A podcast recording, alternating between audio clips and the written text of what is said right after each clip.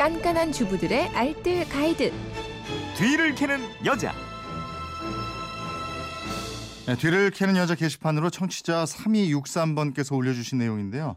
밥솥에 밥을 하고 2, 3일이 지나면 냄새가 나는데 이거 없애는 방법 좀 가르쳐 주세요. 하셨어요. 예. 매일 같이 은밥 먹으면 좋겠지만 삼시세끼 매번 밥 새로 하는 것도 쉽지 않고 외출하거나 여행을 가면은 해서 밥솥에 그대로 그냥 며칠 동안 있게 되잖아요. 이때 밥 색깔도 변하고 냄새 나는데 오늘은 이 밥 냄새를 좀 잡아보겠습니다. 뒤를 캐는 여자 최수연 리포터가 오늘은 알려드립니다. 어서 오세요. 네, 안녕하세요. 이 밥솥 기술이 발전했다고 하지만 2, 3일 지난 밥은 찰진 것도 없어지고 갈변하고 또 냄새까지 나서 먹기가 참 싫어집니다. 맞아요. 예, 저도 이번 설 때 부모님 집에 다녀왔더니 밥솥 안에 있던 밥에서 냄새도 났고 누렇게 변했더라고요. 음. 예, 그래서 밥 냄새가 왜 나는지 우선 원인을 알아봤는데요. 네. 우선 금방 한 밥에서 배- 냄새가 난다면 밥솥이나 쌀에 문제가 있다고 생각할 수 있습니다. 이 밥솥이 오래됐거나 묵은 쌀인 경우 밥을 하게 되면 냄새가 나는 건데요. 음. 이쌀 속에 있는 지질 성분이 공기 중에 산소와 결합을 해서 산화가 되고 이때 나쁜 냄새를 나게 하는 헬산알, 판탄알, 알데하이트 같은 물질이 증가해서 냄새가 쿰쿰해집니다. 어렵네.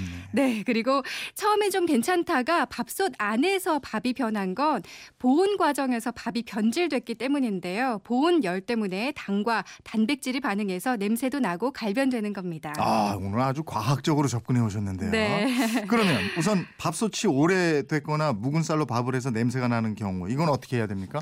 네, 우선 먼저 밥솥이 문제가 있는 경우에 AS 가기 전에 식초를 이용해서 소독을 먼저 해보는 것도 좋은 방법인데요. 네. 물을 2리터 정도 넣고 거기에 식초를 한 스푼 넣습니다. 음. 그리고 취사를 눌러서 15분 정도 끓여주고 전원을 끈 다음에 두세 시간 정도 그대로 두는 겁니다. 네. 그러면 밥솥에 배인 밥 냄새를 제거해 주는데 효과적이고요. 음.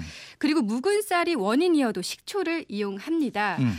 우선 아침밥으로 사용할 쌀을 전날 저녁에 식초 한 방울을 떨어뜨린 물에 담갔다가 씻어서 물기를 빼놓습니다. 체에 받쳐주면 되겠고요. 네. 다음날 아침 다시 쌀을 미지근한 물로 헹구고 난 뒤에 밥을 지으면 냄새가 나지 않습니다. 어. 그리고 참고로 묵은 쌀로 밥을 할 때는 수분 함량이 떨어지니까 물에 불리는 게 좋고요. 맛있는 밥을 하려면 쌀에 우유를 넣어서 밥을 짓기도 합니다.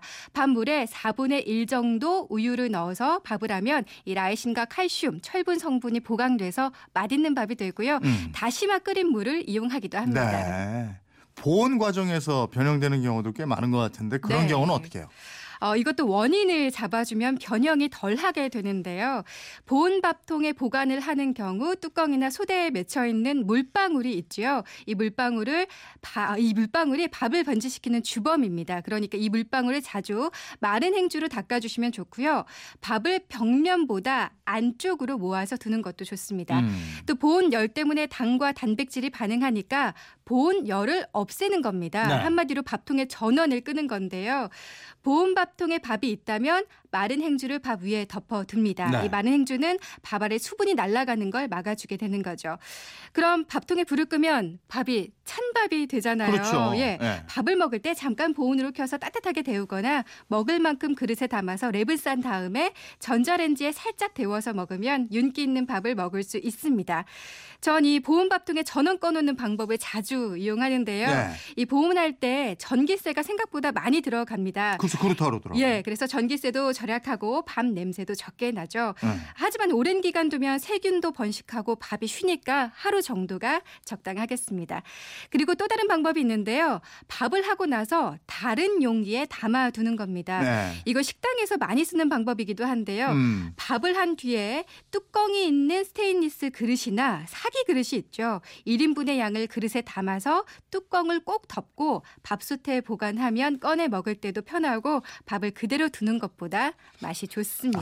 아, 식당에 그때 그때 밥하는 것도 아닌데 밥맛이 좀 괜찮다 하는데 이유가 있었군요. 그러니까. 네, 그렇습니다. 예.